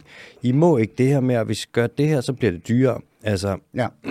tit hvis der er nogle politikere, der prøver at lave en form for frihedsbegrænsning eller frihedsberøvning, mm. så går folk amok. Så, så kommer og der det er jo det, hvor ja. man ved, at altså, man kan sige, nu Mette Frederiksen der, hun sagde jo forleden, at hun er grøn, før hun er rød, ikke? Jeg kunne ikke lade være med at tænke, at hun er jo mere, hun er jo mere populist, før hun er altså, noget som helst andet. Der er jo, har aldrig været, hun har aldrig skulle handle mere på klimaområdet, og hun har aldrig været mere passiv. Nej. Altså, der bliver jo ikke gjort en skid, selvom at der skal gøres alle skider, ikke? Ja, ja. Og det er jo lidt ja. det, jeg tror, at hvis der kommer en frem, en politiker, der faktisk har magt, hvis Dan Jørgensen sætter sig frem og siger sådan, nu skal I høre, mand, nu bliver det rigtig, rigtig dyrt at køre bil. Mm folk vil gå fuldstændig amok, ja. og mm. stemmerne, ja, de vil pisse væk fra partierne, og man rigtigt. kan sige, det er det, der skal til. Ingen tvivl om det. Nej. Altså, hvis ikke vi gør noget nu, så er det for sent. Ikke? Så kan man sige sådan, mm. hvad er værst? At der er et parti, der mister nogle stemmer, eller at menneskeheden går under, og at civilisationen kollapser. Mm. Og sådan, jeg synes umiddelbart, det er B. Men, mm. men, ikke... men, men, men det, er jo, det er jo rigtigt, som, som du siger, at situationen er jo ekstremt delikat, fordi at hver gang du går ind og piller i noget i samfundet, øh, laver noget om for mennesker, ikke? Mm. så vil de selvfølgelig øh, kompenseres og dispenseres, og øh, vi, vi bryder os ikke om forandringer. Vi bryder os ikke om, at, at, at, vi, skal, at vi skal undvære noget. Det, det, altså, det er meget, meget svært at undvære noget, som du har. Det, det, det, det er virkelig svært. Og det er også derfor, at, øh, at øh, opgaven er så kompleks, men det, det er der, hvor jeg mener, at det, som jeg også nævner i artiklen, det, det er det her med, vi skal have, vi skal have fat i nogle dyder, bare en to-tre stykker, nogle dyder, mm-hmm. som vi siger, de her dyder, de skal ind i alle samfundets led på en eller anden måde. Vi, vi, vi, vi, vi, laver, en, øh, vi laver en kommission, hurtigt arbejdende kommission, som vel og mærke skal være faglig, mm-hmm. faglig, ikke politisk, faglig, mm-hmm. som får til opgave, som får en eneste opgave, nemlig at undersøge, mm. hvor kan man spare i samfundet. Hvor kan samfundet spare? Hvor kan den enkelte spare? Og hvad, skal vi, hvad, hvad kan vi gøre for at hjælpe den enkelte til det? Og så skal man melde ud, nu har vi nogle dyder her, som vi bliver nødt til at køre dem ind i vores samfund. Det er, det er øh, genbrug og nøjsomhed. Hvor lidt kan vi nøjes med? Og så, og så når du har gjort det, og har mhm. fået alle de her forslag frem, så ser man så, hvorfor nogle af dem, der kan, der, kan, der kan gennemføres. Men sagen er jo den, at eftersom vi mennesker meget nødig vil undvære noget, øh, så øh, det skal vi jo hjælpes til. Altså, det er jo det, det, er jo det politikerne skal gøre. De skal jo hjælpe os til at gøre det, for vi gør det ikke af os selv. Vi skal, undskyld mig udtrykket, tvinges til det. Altså, vi, vi, vi skal, vi skal, der skal ligge et incitament for os til at ændre adfærd. Og det kan være, for det kommer vi jo så ind på, kan jeg forstå, men, men, men du ved, det er det, det er det, systemet skal hjælpe os. Og jeg tror, jeg kender mange kongeblå mm. folk, venner, som jeg har, mm-hmm. øh, også for, folk fra Jylland, og, og hvor når man snakker om det her klima, så er det, ja, men det er klimatos og sådan noget, men man kan alligevel mærke, at der er noget nede i maven på dem, hvor de ligesom tænker, ah, det er sgu ikke helt godt, det her. Og de, de er begyndt, det er begyndt at gå op for det dem. Det er begyndt at gå op for dem, og det er også derfor, at jeg tror, der kommer til at ske et vælgerskred. Hvis nu de her, her tre små øh, grønne partier ellers kunne finde ud af at gå sammen, altså jeg ved ikke, om det sker den her gang, men på sigt tror jeg på det, fordi det er den eneste udvej, der er. Der er ikke anden udvej, og, og, og det vil, jeg håber, jeg tager fejl. Altså, lad os nu sige, at, at alt sammen går, går væk, og næste år, der, der er der fuldstændig normal temperatur overalt, og det var bare, det passede ikke. Ja. Jeg vil da håbe, det er rigtigt. Ja. Fordi så kan vi da, vi da blive ved med at, at, at, at køre øh, i vores speedboat. I øvrigt så udleder en superrig dansker 10 gange så meget som en gennemsnitsdansker i CO2 via, via sit forbrug. 10 gange så meget. Hvor så, tror du, vi ligger, Chris? Jeg tror, jeg lever på en sten. Du er meget gennemsnit, det tror jeg også. Det, Arh, det, er, det tror jeg, nej, jeg, jeg tror også, jeg er under gennemsnit. Ja, Men altså, ja, ja. pointen er bare, Alexander, ikke, ja. at at systemet, det, ja, som sagt, altså det, det er ligesom om, altså det er slet ikke noget, vi snakker om. Fordi det hele bryder sammen, hvis vi gør det. Hvad vil du... Okay, det er et svært spørgsmål, det her, ikke? Christian, hvis du var... Øhm, nu siger vi, der kommer valg. Mm. Og hvis nu på magisk vis, så de tre grønne partier, Alternativet og Grøn Alliance og Fri Grønne, de slår sig sammen. Mm. Og de får kraftet med, de får 100% af stemmerne. Nej, ikke 100 procent, det vil de ikke få. Nej, okay, så får de 95 procent. De får sådan, så de kan få magten nu det her, til at påvirke nogle ting. Ikke? Nu det, okay, nu opstiller vi et hypotetisk scenarie. Ja, det vil jeg nok sige. Og så, de får alle stemmerne. Mm. Og de ringer til dig og siger, prøv Hvad skal vi gøre? Christian, for helvede altså. Vi hørte podcasten, du lavede med den dyreste time, Alexander Holm. Det var sindssygt. Vil du ikke være klimaminister? Mm. Du kommer ind, du er klimaminister. Men de siger, vi har sådan et rokadesystem, bla bla bla, et eller andet. Du har en uge. Hvis du havde en uge, og du måtte tage, det er jo nærmest ligesom skabelsesberetningen, ikke? Mm. Hvad var det første, du ville gøre, hvis du kom ind som klimaminister? Du har en uge. Du kan bare sætte i gang. Jeg ved, det er et svært spørgsmål. Det er et svært spørgsmål. Ja, du må gerne vælge flere jeg ting. Vil, du jeg, har vil lige skynde mig, jeg vil lige skynde mig at gøre CO2-afgiften ens for alle. Så vi snakker Aalborg Portland, Rockwool, landbruget. Ja. Og den skal, den skal være høj. Ja. Det skal koste penge for ren. Og lur mig. Ja. Aalborg Portland, ja. De ligger på et kridtbjerg. Ja. Hele det område op ved Aalborg er et stort kridtbjerg. Ja. Hvad bruger man kridt til? Til at lave beton af.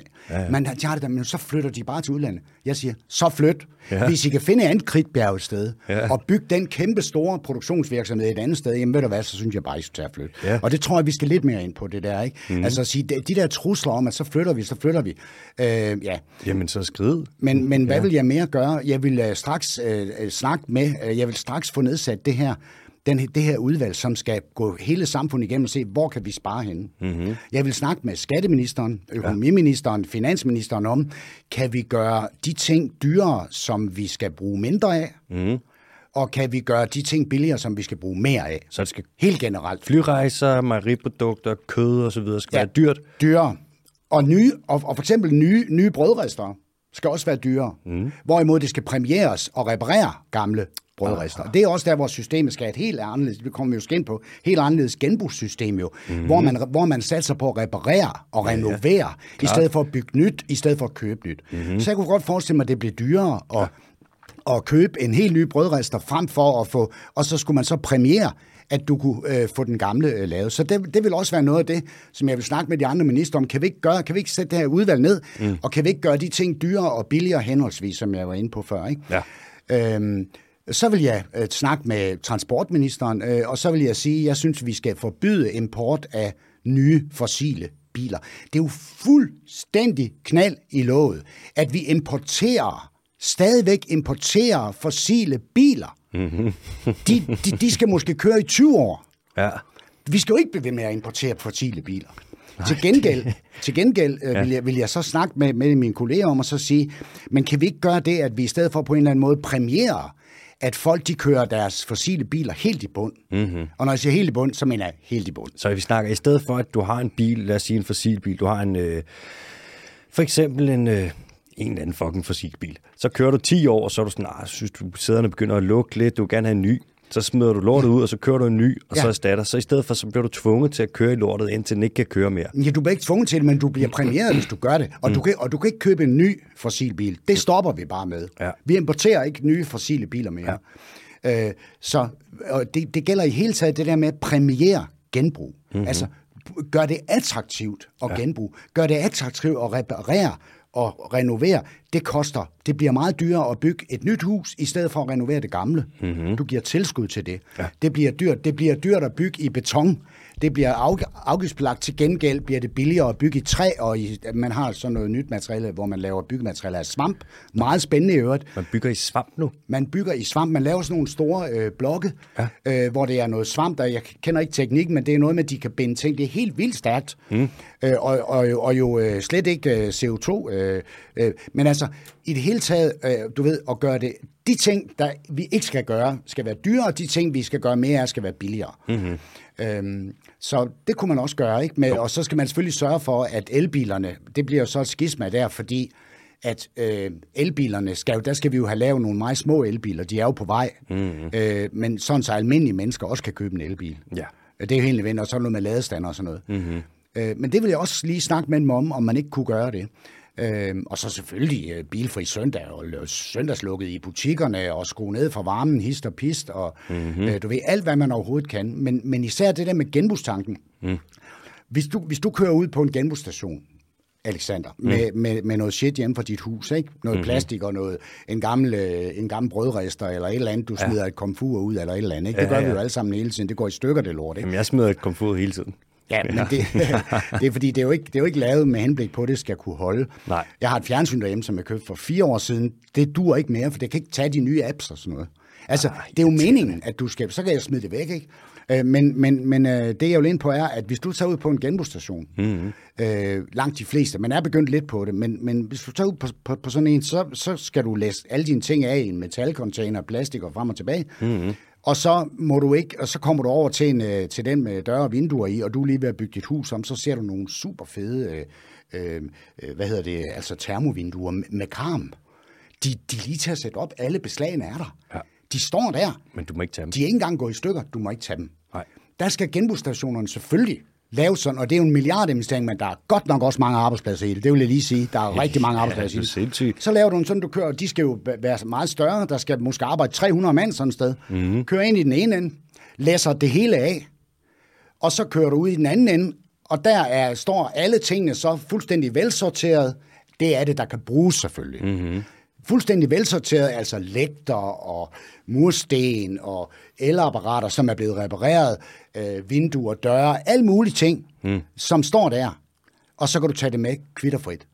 Det ville da være genialt. Genial idé. Det, det bliver dyrt at lave, men det er med med, der er mange arbejdspladser i det, og det, det er den vej, vi skal. Mm. Så det er egentlig ikke, du ved, de enkelte forslag, som jeg kommer med i artiklen. Jeg vil gerne snakke om det, men, mm-hmm. men jeg er jo kun en lille mand. Jeg, jeg er jo ikke, jeg, hvis du nu nedsatte et udvalg, som havde forstand på det, jeg er jo kun en lille mand. Altså, det er jo bare nogle, nogle løse idéer, ikke? Mm-hmm. Øh, men, øh, men altså, øh, det er tankegangen, jeg er ude efter.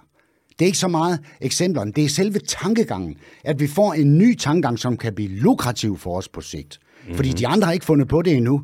Men hvis vi gør det til noget helt systematisk i Danmark, og sige, nu vil vi for, forvandle det her øh, øh fuldstændig vanvittige vækstsamfund til noget, der er mere fornuftigt, og selvfølgelig skal vi ikke bo i Njol. Altså, jeg mener, vi skal jo ikke, det er jo ikke fordi, altså jeg ved da godt, at man kan jo ikke bare lige ændre alting, så kommer de gule veste på gaden, ikke? Det her, det er en langsom, det er allerhøjst et fjernt mål, jeg taler om. Så det er jo, men kan vi ikke bare begynde bare at tage diskussionen om det? Kan vi ikke godt bare snakke om det så? Hvor er politikerne? Der er ikke et eneste ord, de taler om. Men kan vi ikke godt bare få, få gang i snakken om, kan vi undvære noget? Mm-hmm. Kan vi undvære noget? I think so. Ja, det tror jeg sgu da også. Det, det kan vi godt, ja. men vi skal hjælpes til det, og systemet skal være bygget op efter det. Mm-hmm. Øh, øh, ja, øh, så, så altså, ja, så jeg synes nok, at der er nok at tage fat på. Ja, det skulle jeg da nok sige, altså. Mm. Men det er ikke nemt at, øh, altså, adfærdsændringer og introducere sådan nogle. Det tager lang tid, mand. Meget lang tid. Det gør det, og folk er stedige, og det er også tit, så skal det nudges lidt. Det skal gå stille og roligt frem ja. for os, og der er jo ja. skrevet et hav af bøger om det. Bare sig Daniel Kahneman, for eksempel. Ja. Altså adfærds, øh, hvad er det, han er adfærdspsykolog, vist nok. Vundet øh, Nobels, Nobelprisen i økonomi for nogle af hans okay. værker. Sådan. Ja.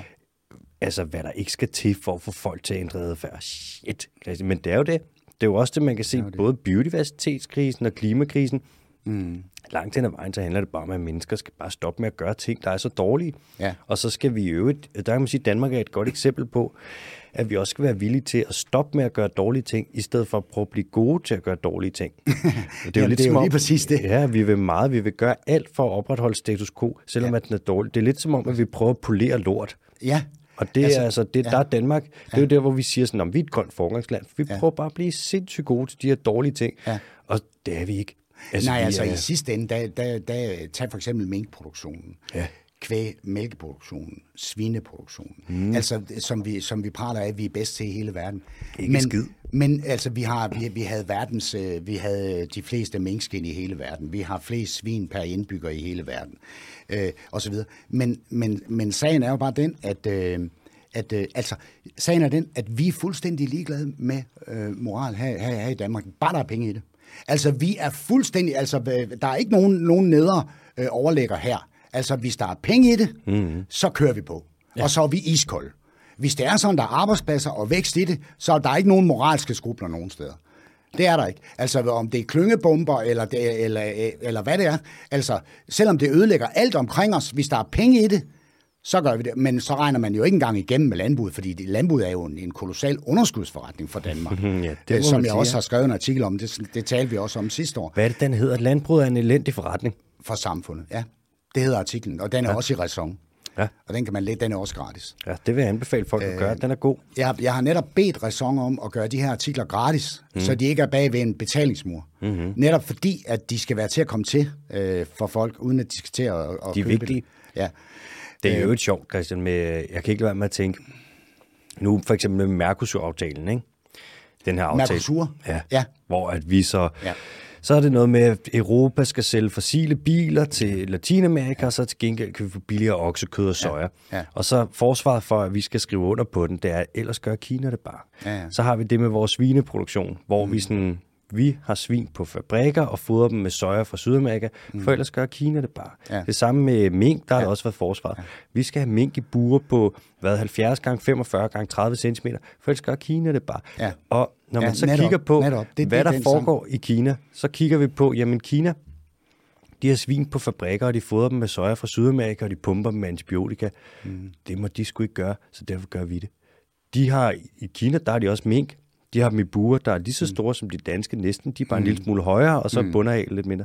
Så har de dem der, og de har dem på samme måde, som vi har dem. Men mm. vi siger, at det er bedre, at vi har dem, end at de har dem. Ja, ja, det, og, det gør vi. Om vi fodrer dem med soja fra Sydamerika eller Kina gør det, hvad fanden er forskellen? Nej. Og man kan sige, at du kan ikke behandle dyrene dårligere, end vi gør i Danmark. For hvis du gør det, så kan de simpelthen ikke, så kommer de ikke til at kunne overleve. Nej, vi kan, og det, det er jo meget, meget væsentligt, det du, det du peger på der, fordi det, der ligesom er mantraet, det er, jamen de andre gør heller ikke noget.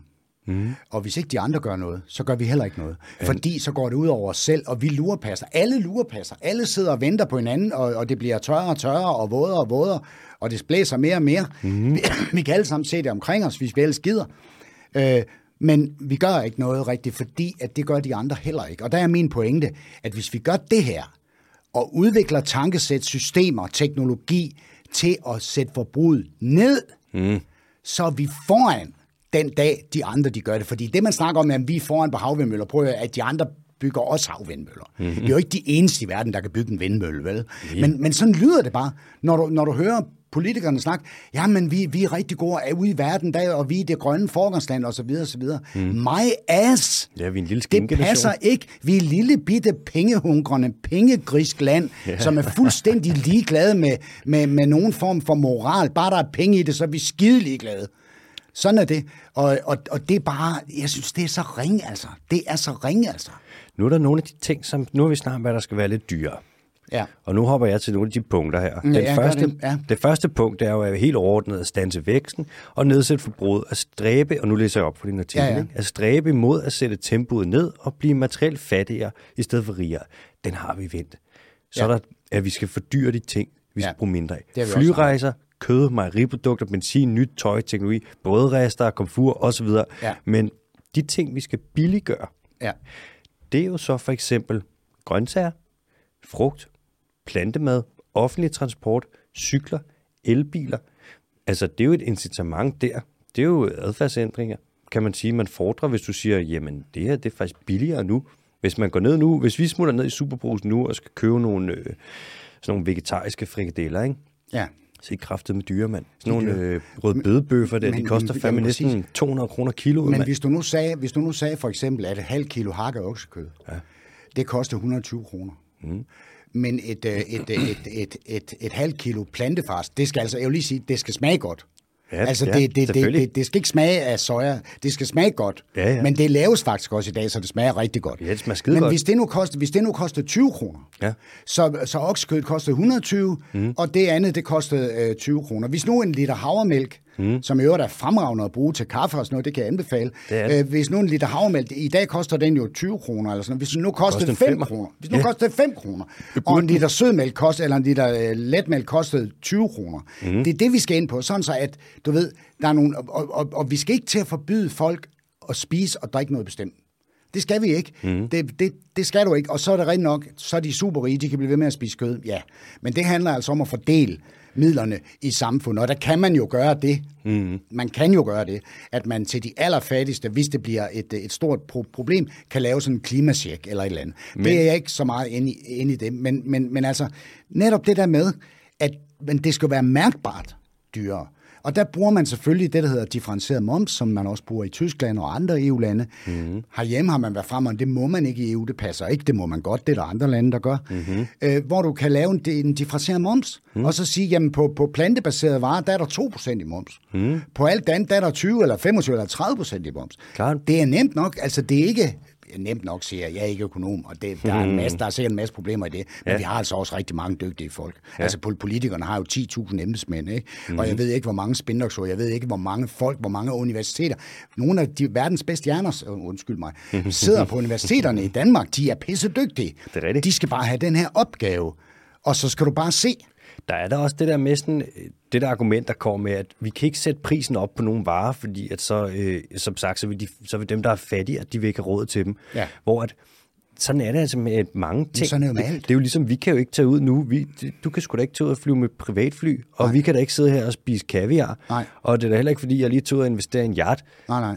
Det kan man ikke, fordi at vi Nej, nej. rige. Der vil altid være det der skæld. Det vil der altid være. Og det der argument med sådan, ej, hvor er det nederen, så kan I ikke få oksekød, fordi I ikke råd, så må I Ja. spise plantefejl i stedet for. Sådan, ja, fucking selvfølgelig, mand. Og ja. det er ikke noget, man gør for sjov. Det er Nej, fordi, nej. vi har den værste krise Nej, på planeten nej. de sidste 65 millioner år. Vi, vi gør det ikke, fordi man det jo- er sjovt. Vi gør det, fordi det er nødvendigt. Ja, for helvede da. Men derfor kan man jo godt lave det sådan, så det bliver så det bliver så... Altså det her skal jo laves i den grad nænsomt. Det skal virkelig, virkelig, virkelig være nænsomt. Mm. Der er ikke nogen hurtige løsninger. Det er ikke noget med, at man springer til noget. Jo, nogle af tingene, vil jeg mene, dem kan man gøre umiddelbart. Mm. Men, men ellers så, det skal gøres nænsomt, det her. Ja. Vi skal hjælpes til at få en anden adfærd. Mhm. Mm-hmm. Øh, og det er der, hvor jeg mener, det politiske... Altså, jeg efterlyser politisk lederskab, for jeg synes ikke, vi har det.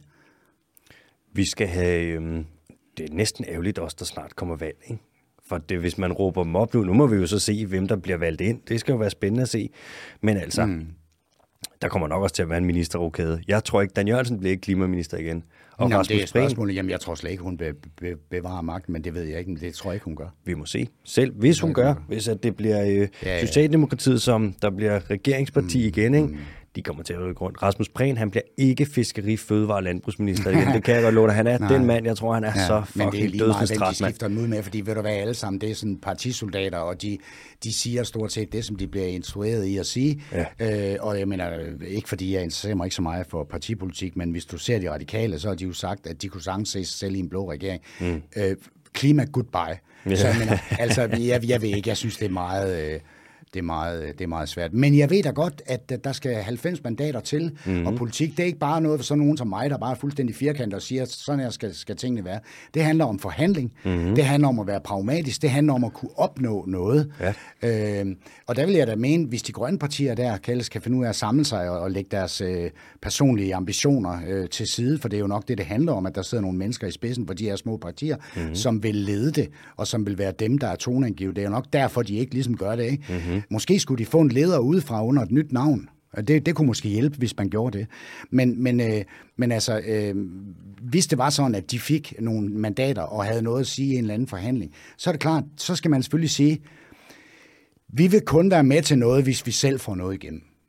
Men det kan jo ikke hjælpe noget, at man står og siger, jamen vi vil, vi vil slet ikke være med, hvis ikke vi får det hele igennem, fordi sådan er politik ikke. Mm-hmm. Man er nødt til at sige, hvad kan vi få igennem her?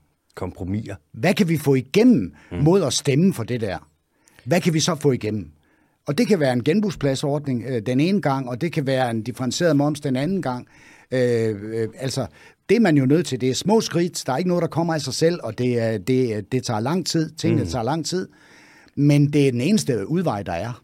Jeg skal snakke med øh, de tre grønne partier der. Både Sikander Siddiq og Franziska Rosenkilde og Henrik Windfeldt. Sammen? Nej, ikke sammen. Jeg skal have dem... Øh... Og det var ærgerligt, at du ikke har dem sammen. Uh, ja, det kunne være sjovt. Det jeg også godt tænke mig, du.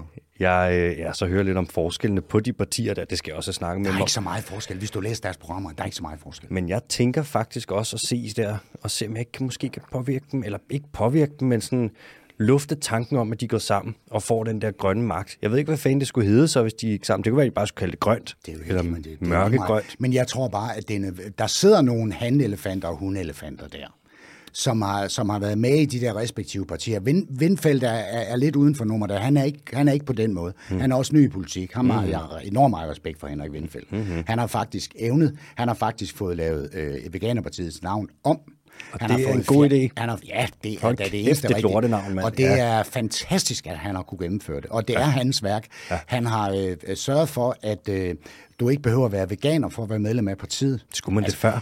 Ja, altså jeg mener, Veganerpartiet, du, altså det er jo en dødsejler. Altså wow. navnet, navnet, du kommer aldrig nogensinde ind med det navn. De kunne lige så godt det har han det gjort. regnbuebåden eller øh, Ja, eller hippie. bare Klima- og Miljøpartiet.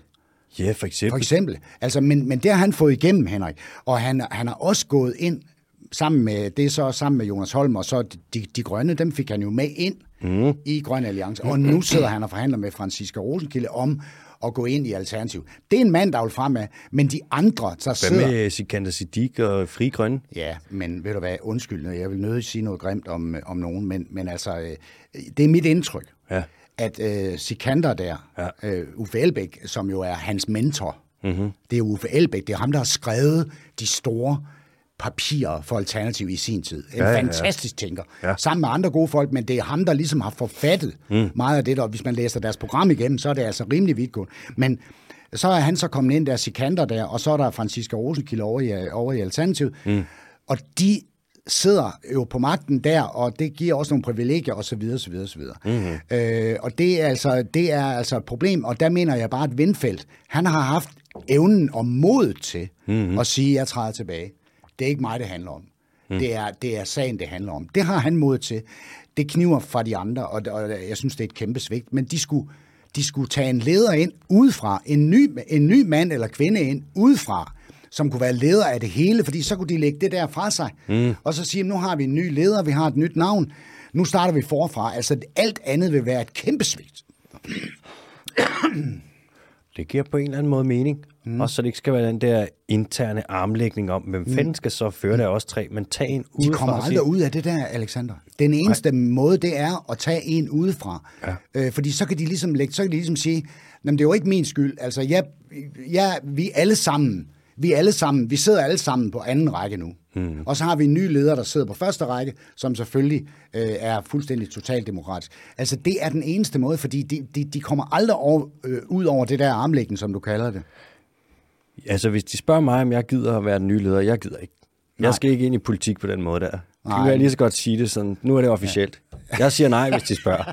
Ellers så skal jeg, jeg kan godt lige have mange, lave lidt forskellige ting hele tiden. Og politik, ja. hvis du er i politik, så er det bare politik. Ja, det er det. Og jeg har altid haft det sådan, at det vil jeg ikke. Nej. Jeg vil hellere afsløre og skralde færdig sag og fortælle, hvad det er, der foregår under overfladen. Mm. Men jeg er kommet dertil nu, altså det er så alvorligt nu, mm. at nu, øh, nu kunne jeg godt finde på det. Øh, nu, kunne du godt det? Hvis betingelserne var de rigtige, ja, så kunne jeg godt finde på det. Men betingelserne skal være de rigtige, ikke? Selvfølgelig. Men, men, øh, men, øh, men øh, det kunne jeg godt finde på nu. Christian, nu kaster jeg et punkt mere efter ja, gør det. fra din artikel her. At forbyde forbrugsfremmende reklamer. Ja, simpelthen. Ja. Altså, prøv at høre. Mm. nogen, nogen politikere og industrierne, altså industriernes interesse i at holde væksten, væksttoget, bullerne, er jo åbenbar. Ja, det må man det sige. Det behøver vi ikke at, at, at spille meget krudt på. Det er jo fuldstændig Nej. åbenbart. Ikke? 100 procent. Politikerne, øh, rigtig mange af dem er jo meget påvirket af industrierne, øh, men, men, men politikerne generelt, nogle gange, så visse politikere og så industrierne tillader sig oven i købet hmm. og sige, nærmest at give du og jeg skylden og sige, vi producerer det, forbrugerne vil have. Mm-hmm. Når, når forbrugerne ændrer vaner, så ændrer vi også produktionen. Ja. Men samtidig med det, og samtidig med, at de, de, det hele det er jo bæredygtigt, og det er jo så, det, vi producerer så grønt osv. Ja, ja. Det, det hele det image industrien har jo, og som politikerne jo polerer sammen med dem, og, ja, ja, ja. og siger, at det skal nok gå, og vi skal nok. Men samtidig med, at man Øh, øh, nogle gange kan give os lidt skylden, så kører, så bombarderer man os jo med reklamer, man, som skal få os til at købe nyt, købe nyt, købe nyt. Så hvordan fanden kan du forvente af forbrugerne, at det er dem, der vender toget, når du samtidig bombarderer dem som fuldstændig vanvittig med, med, med reklamer. Og det er derfor, jeg siger, jamen vi vil forbyde forbrugsfremmende reklamer simpelthen. Hvad skal vi med dem? Det... Vi kan godt selv finde ud af, hvad vi skal købe. I øvrigt skal vi genbruge rigtig meget. Øh, så, så derfor, øh, re- reklamer for genbrugsforretninger, dem synes jeg, de skal have lov til at være der. For genbrugsstationer, øh, reklamer for gamle biler, mm. som du sælger til hende. Altså alt det der, det skal selvfølgelig gennemtænkes. Men altså, de der nye reklamer, som, eller alle de reklamer, vi bliver bom bombarderet med, jeg synes, man skulle forbyde det. Det må jeg sige. Det er jo lidt det, som man har i... Øh Altså, man må ikke øh, lave reklamer for receptpligtig medicin, for eksempel. Nej. Og man må ikke lave reklamer... Og heller ikke for spiritus, vel? Jo, det må du godt. Altså Jamen, bare ikke, sige Fanny Branca-reklamer, for eksempel. To, tobak må du ikke få. Tobak må du ikke. Og så Nej. forsvaret for det er både med receptpligtig medicin og med tobak, der er det. Det må du ikke reklamere for, fordi det er farligt. Og sådan, det er en klimakris fandme også, mand. Ja, præcis. Øh, der er jo en hollandsk by, jo, mm. som her i sidste uge øh, meddelt, at øh, nu er det slut med, med kødreklamer i det offentlige rum. Er det rigtigt? De forbyder det. Sådan. De forbyder simpelthen reklamer for kød- og mejeriprodukter ja. i den by der. Det er sgu et grønt forgangsland i Holland efterhånden. Holland, de kan noget, men de har også kæmpe problemer. Holland er jo mega, mega, mega forurenet, fordi deres grundvand ligger så højt. Mm. Det er jo tidligere havbund. Så har man lavet nogle dæmninger derude, ja, ja. så der, der, deres, deres, deres grundvand ligger højt, fordi jorden ligger så lavt. Ah. Øh, og derfor har de gigantiske problemer med, med, med kvælstof øh, fra landbruget. Og så har de jo klimaproblemer, altså kæmpe klimaproblemer. Det må man sige, ligesom os i øvrigt ja. med altså, Ja, men de er enormt dygtige hollænderne. Jeg har lige et, et, et tal til dig her. Kom med det. Hollænderne, ja. de eksporterer blomster for 700-800 milliarder. Blomster. 700-800 milliarder? Milliarder. Vi eksporterer kød for 90 milliarder og mejeriprodukter. Det er bare for at sige, der findes altså andet end kød og mejeriprodukter, man kan lave. Det er fortidens produktion. Fremtiden ligger et helt andet sted. 700-800 milliarder. Ja. Jeg har også engang hørt, jeg ved ikke om det passer faktisk, men at Holland er den tredje største eksportør af fødevarer i verden. De er jo mm. simpelthen blevet så gode til vertical farming, hvor mm. de har det der med hydroponics, og så er de vandbade ja. i etager, og så laver de ligesom grøntsager på den måde på meget ja. lidt plads og meget klimaeffektivt. Ja. Ikke? Ja. Og man kan ja. sige, det er, ikke, det er sgu ikke særlig naturligt, men det er kraftigt med godt for klimaet. Altså. Ja. Ja. Det kan mm. de fandme. Ja, det Vi kan, kan lære meget af Holland. Holland er, er dygtige. Ja. Og og nu gør de jo det, som er nødvendigt, fordi du kan sige, de fattige lande, mm-hmm. Alexander, de vil jo også bruge de fattige lande vil jo også have goder. Ja, ja. Nu er det tiden for de rige lande at vende om. Ja, vi kan de lære fattige lande fattige er på vej op. Nu er det os, ja. der skal tage førestaven, og så skal vi vende om og gå den anden vej. Mm-hmm. Det er tiden nu. Og det land, der begynder på det først, er langt foran, og det kan blive et erhvervseventyr ud over alle grænser. Hvis vi er smarte, hvis vi gør det klogt, og hvis vi begynder nu, mm-hmm. så kan det blive rigtig, rigtig smart for os på lang sigt. Ingen tvivl om det. Og så kan vi stå over i, i San Francisco, ligesom øh, han gjorde øh, herr Jensen der, Ja. øh, og så kan vi sige, at øh, så kan vi ikke sige, at vi bliver CO2-neutrale i 2025. Nej, så kan vi sige, at vi har lavet det og det og det og det og det. Og så siger han derovre, kan vi ikke købe noget af det? Jo, det kan I godt, mm-hmm. siger vi så, ikke? Og vi viser, at man kan godt stoppe med nogle ting, Ja. ja. og så faktisk overleve imens. Og så kan vi også lære, altså det, det det. skal man ikke undervurdere, der er, er lande, vi kan lære af. Costa Rica for eksempel, ikke? Mm. det er fandme et grønt forgangsland, Ja. der. Ja, Bhutan. Bhutan er lidt svær at efterligne, fordi det er, sådan, der, det er så ekstremt. Ja. Men samtidig, hold Ja. kæft, hvis alle var ligesom Bhutan. De har så- nogle principper. Det må man sige. Ja. Ja. De er for vilde. Og Ja, ja. øh, Colombia, Ja. ja. apropos alting, og faktisk langt hen vejen kan vi også lære ret meget af Holland. Ja.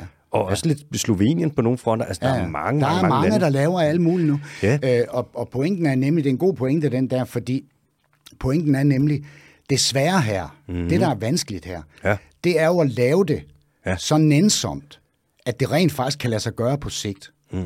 Det vil sige, ikke noget kommunisme eller øh, diktatoriske tiltag eller, eller noget. Det skal være Altså, det skal være lige så stille, lige så gelinde, skal det nærmest listes lidt ind ad bagdøren, det her. Ikke? Mm-hmm. Den her tanke med nøjsomhed og genbrug. Ja. Det skal ligesom efterhånden blive et mantra. Mm-hmm. Men det er det jo ikke fra starten af. Vi, vi kan jo ikke komme et sted fra, og så bare sige, bum, nu går vi derned. Så kommer de gule væk, så får vi virkelig problemer. Nej, det skal være noget, som skal være et tankesæt, mm-hmm. som, vi, som vi ligesom øh, øh, vedtager, at det her, det skal altså præge vores samfund på sigt.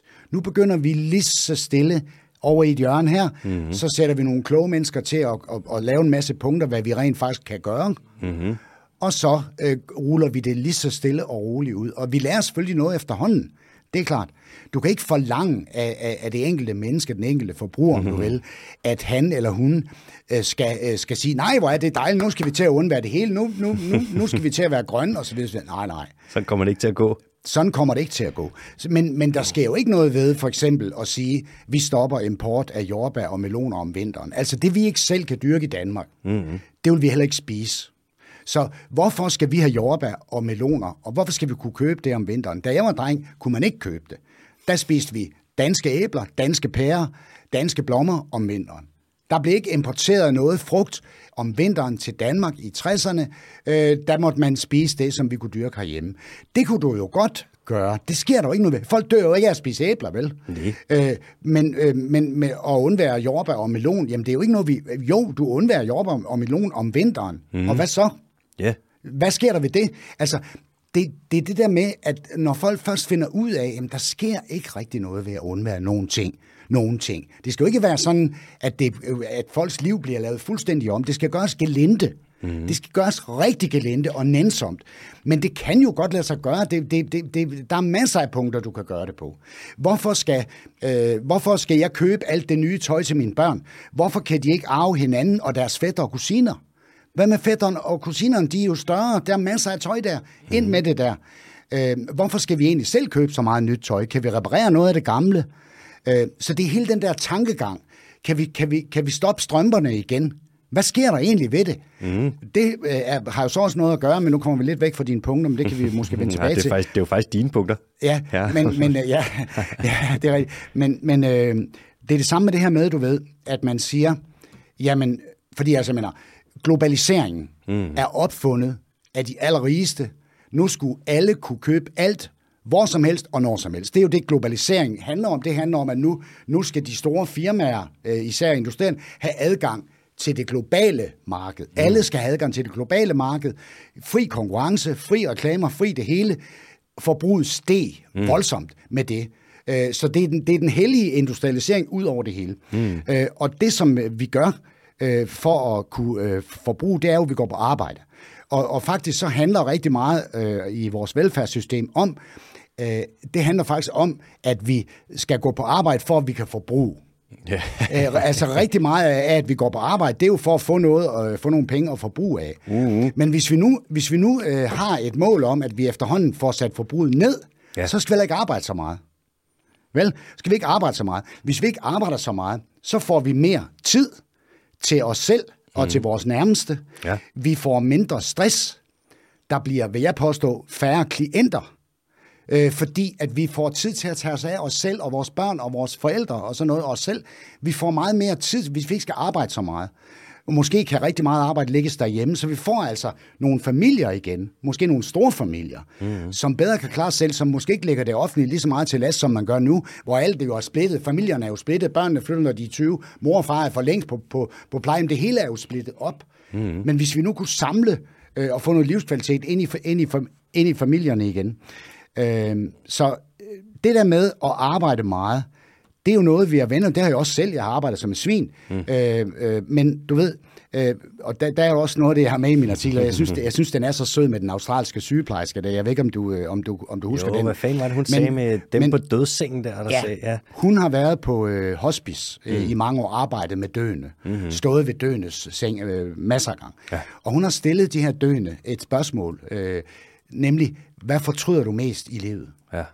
Og det er et gennemgående svar, det er, jeg fortryder, at jeg arbejdede så meget. Ja. Og jeg fortryder, at jeg ikke var noget mere for mine børn og min kone eller min partner, hvad det nu måtte være.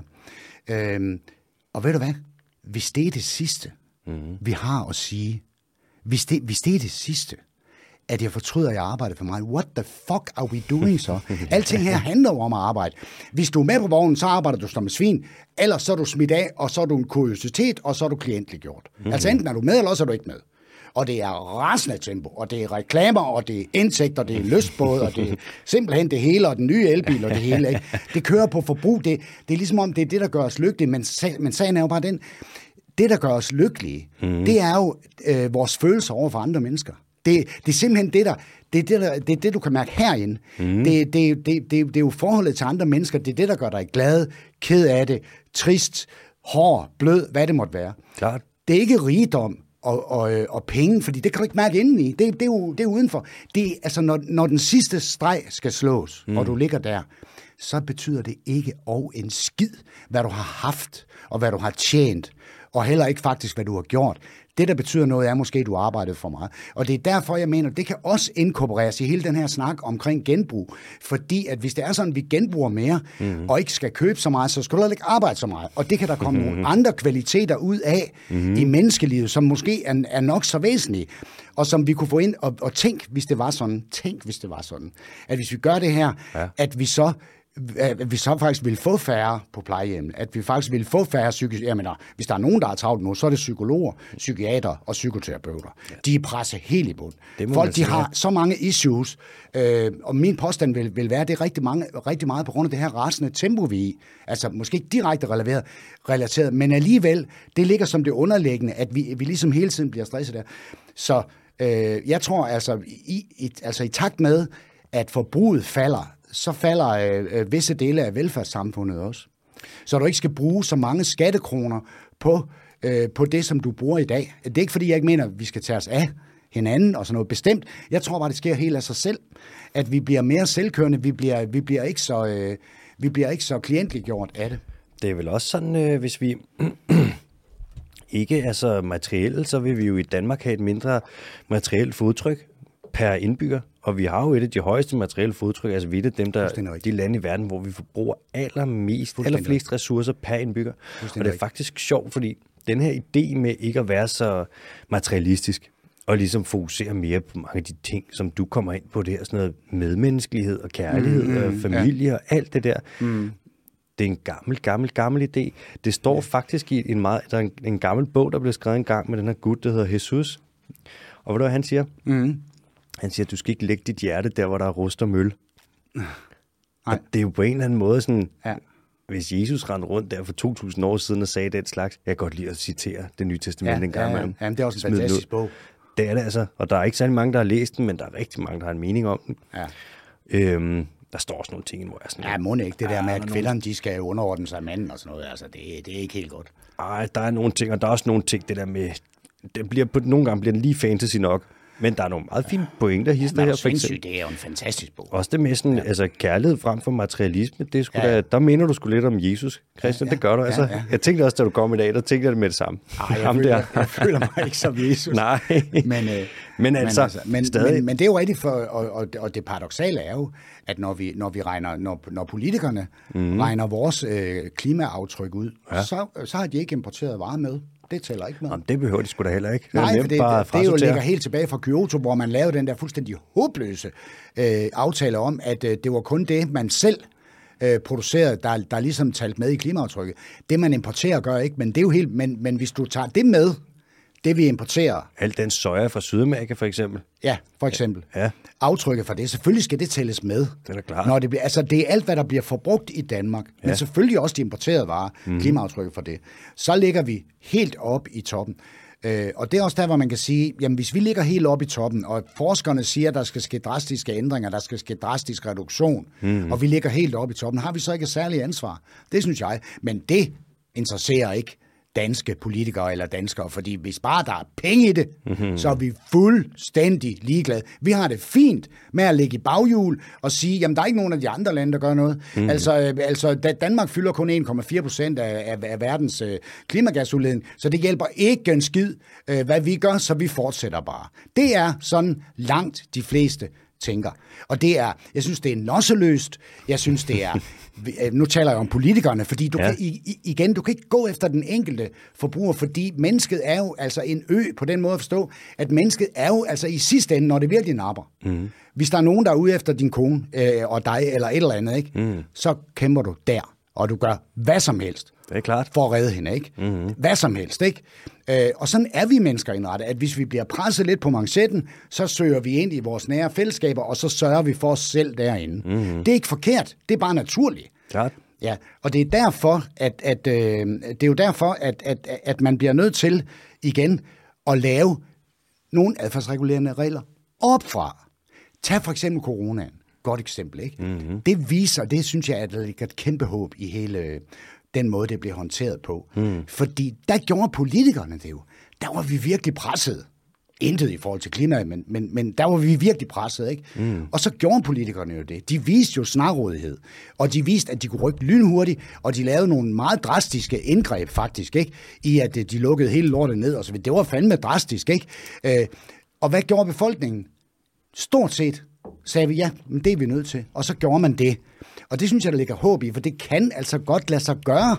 Det jeg kan tror, godt lade sig gøre. Jamen, det kan da. For, jeg tror, en, en vigtig forskel med det der, ikke? hvis man tager klimakrisen og, øh, og coronaen, da coronaen den kom nærmest fra den ene dag til den anden, og klimakrisen er kommet snigende. Mm, og det er lidt det, hvor sådan, når de kommer ind på banen hurtigt, og vi sådan, fuck, der er et problem, det skal mm. løses. Det er et mm. problem, der er kommet hurtigt, mm. så vi bliver nødt til at handle hurtigt. Ja. Øh, ligesom med ozonlaget, kan du huske, at der begyndte at komme huller i det? Ja, ja. Og så lige pludselig, så nærmest samtlige lande i verden var sådan, ja fuck, mand. Ozon, eller, ja, ja. eller med valfangst. Fejren, fejren, ja. Præcis, eller med valfangst, hvor lige pludselig kommer det frem, det der med, fuck, man, de synger, og det er i virkeligheden ja. føle, sansende dyr og sådan noget. Ja, så lige ja. pludselig, så er det IWC, og så er det bare bum, man. Nærmest alle nationer i verden, der sådan, vil have dem være i fred. Ja. Men klimaet, det er bare kommet snigende. Ja, det kom lige stille. Og alle har lidt en mening om det. Og ja, så er der ja. mange, der ligesom tager talt imod klimakrisen, ja, ja. og så har folk det der med, de tror på teknologiske fix. De tror på carbon capture storage, de tror på mm. pyrolyse, de tror på power to x, mm. selvom at for det første, de fleste aner ikke, hvad det er. Der er også det med power to x. Men det er jo ikke opfundet endnu. Det er jo ikke færdigudviklet, og Nej. det fungerer jo ikke. Altså, Nej. carbon capture storage, du har prøvet med det lort siden 1980, det virker jo for helvede ikke. En skov øh, opsuger jo og holder på meget mere end det der, det der capture, der er meget mere. Ja, problemet med skov er, at nu har vi solgt så meget ud til folk, der vil købe kvoter, og folk, der ligesom vil kompensere, og folk, der sådan noget. Jeg flyver, så betaler jeg nogle penge, her skal der plantes noget skov. Mm. Alt det skov, der skal plantes nu, som ikke er plantet endnu, hvor folk ligesom har betalt for det, det er mm. noget, der svarer til Indiens areal gang 3. Og der er ikke plads nogen steder.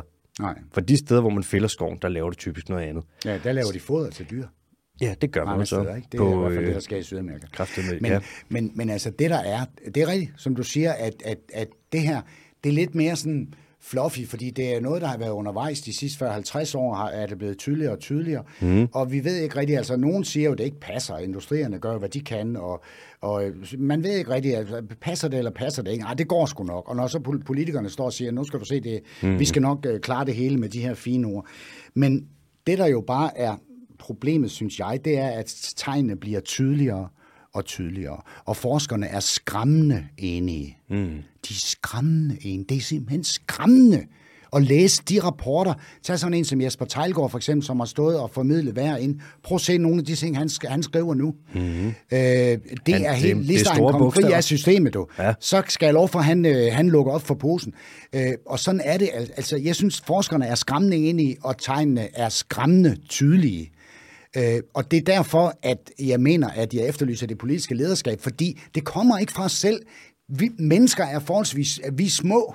Mm-hmm. Altså, som individer, vi er meget, meget små. Jamen, vi, er vi da. Vi kan ikke noget selv. Altså, vi, vi går rundt i vores enige... Altså, bevares, nogen kan noget, og så videre. Ja, ja. Men, men forstå mig ret, generelt, så går vi rundt i nogle meget, meget små cirkler. Det er fuldstændig naturligt. Vi skal bruge nogle voksne. Vi skal bruge nogle voksne. Ja. Er der en voksen til stede? Ikke? er, der en, er der en politiker til stede, som tør at tage noget ansvar, og som har nogle visioner? Vi har set det før. Tænk på sådan en mand som Gandhi. Fantastisk personlighed, mand. Ja, han, han, han var en lille bitte undselig mand, ikke? Altså, hvad han gjorde i Kina, og fik dem til, eller fra Indien, og fik dem til at gå ud til den der saltkyst. Jamen altså, den mand. Øh, så po- politiske ledere findes, men, men jeg synes ikke, vi har nogen i Danmark. Det, det må jeg sige. Ved du, hvad han sagde øh, på et tidspunkt med Gandhi der? Så skulle han på et tog, og så kommer der en løven over, en af hans... Øh, han har mange fans eller følgere, ja, ja. eller hvad man kalder dem, ja, ja. og løber over og siger sådan, har du et lille råd til mig? Har du et lille råd? Det er en lille mand her. Et lille råd i livet. Og hvad Gandhi så sagde? Mm. sagde han, mit liv er mit råd.